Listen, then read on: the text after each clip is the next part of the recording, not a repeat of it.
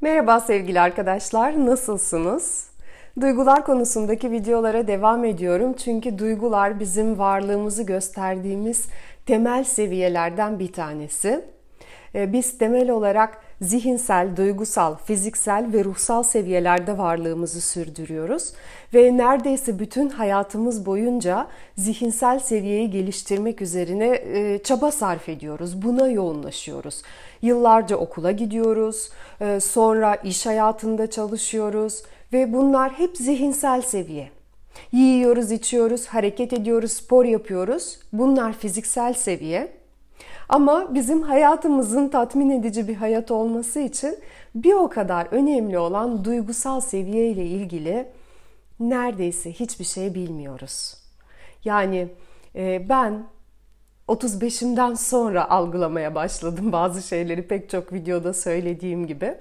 Ve ondan sonra duygusal seviyenin ne kadar e, önemli olduğunu ve nasıl yönetileceğini anlamaya başladım. Ve eğer biz duygularımızı sağlıklı bir biçimde yaşamazsak, onları anlamazsak, baskılarsak psikolojik ve fiziksel sorunlarla karşılaşırız. E, bize verilen çok değerli bir hayat var ve bu hayatın hakkını e, vermemiş oluruz, hakkını vererek yaşamamış oluruz.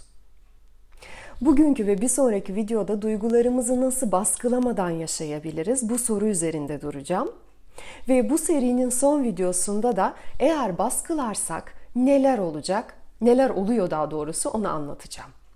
Konuya başlamadan önce kısa bir hatırlatma. Eğer videolarımı izliyorsanız bunlar size bir farkındalık katıyorsa kanalımı takibe almanızı çok rica ediyorum. Bu beni çok mutlu edecektir.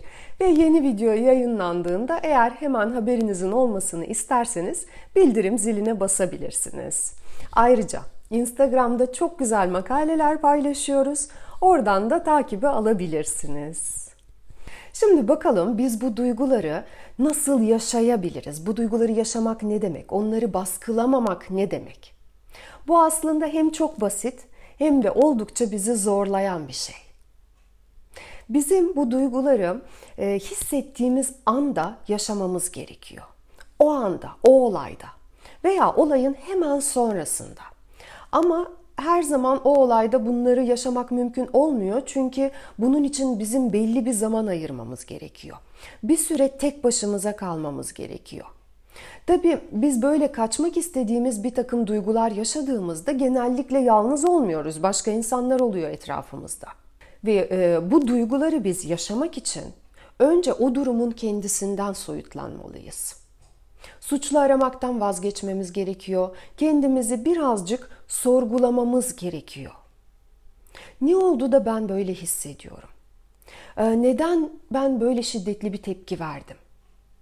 Eğer başkalarını suçlamaya devam edersek çünkü hiçbir gelişim sağlayamayız. Başkası her bize o şeyi yaptığında biz çaresizce hep aynı duyguyu hissedeceğiz. Ve bu da kurban durumu.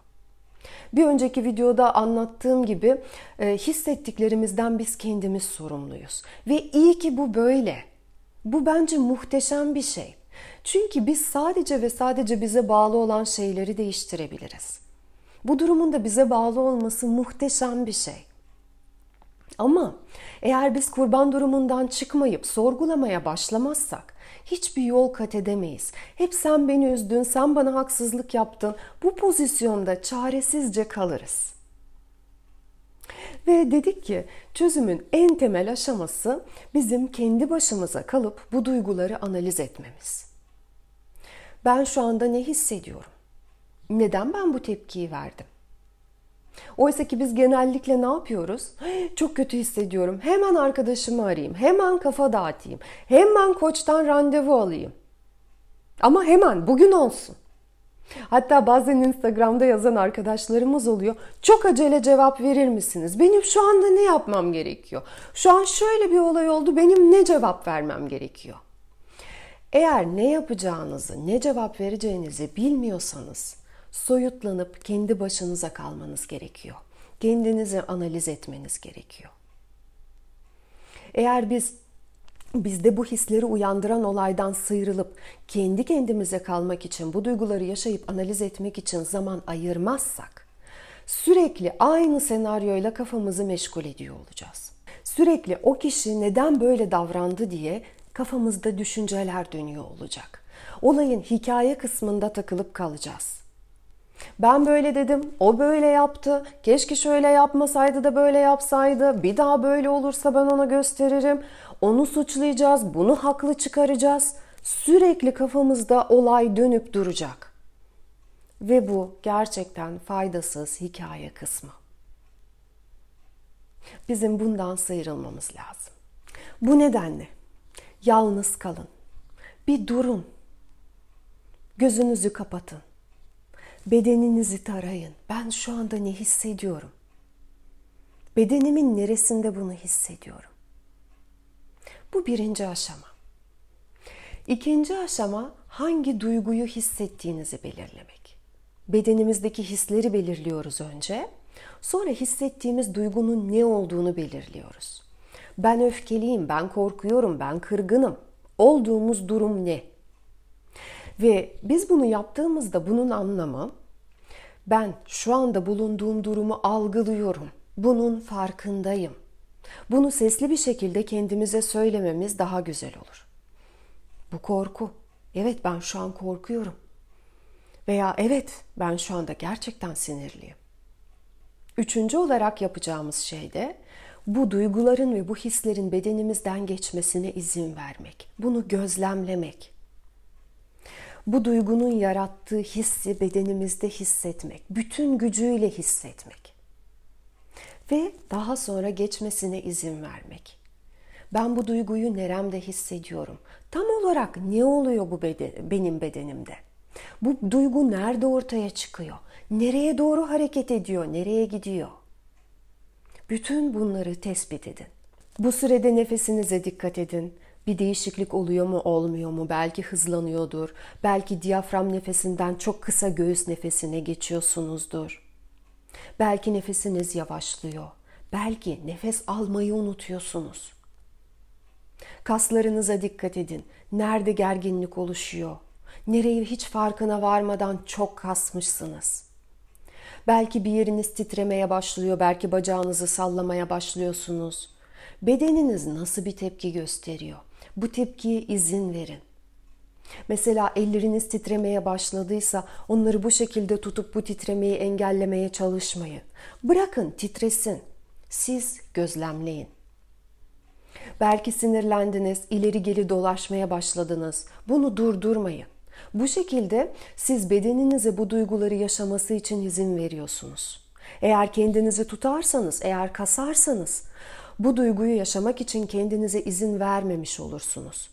Bu durumda da bastırılmış duygu kapsamına gireceği için bir süre sonra size psikolojik veya fiziksel rahatsızlık olarak geri dönecektir.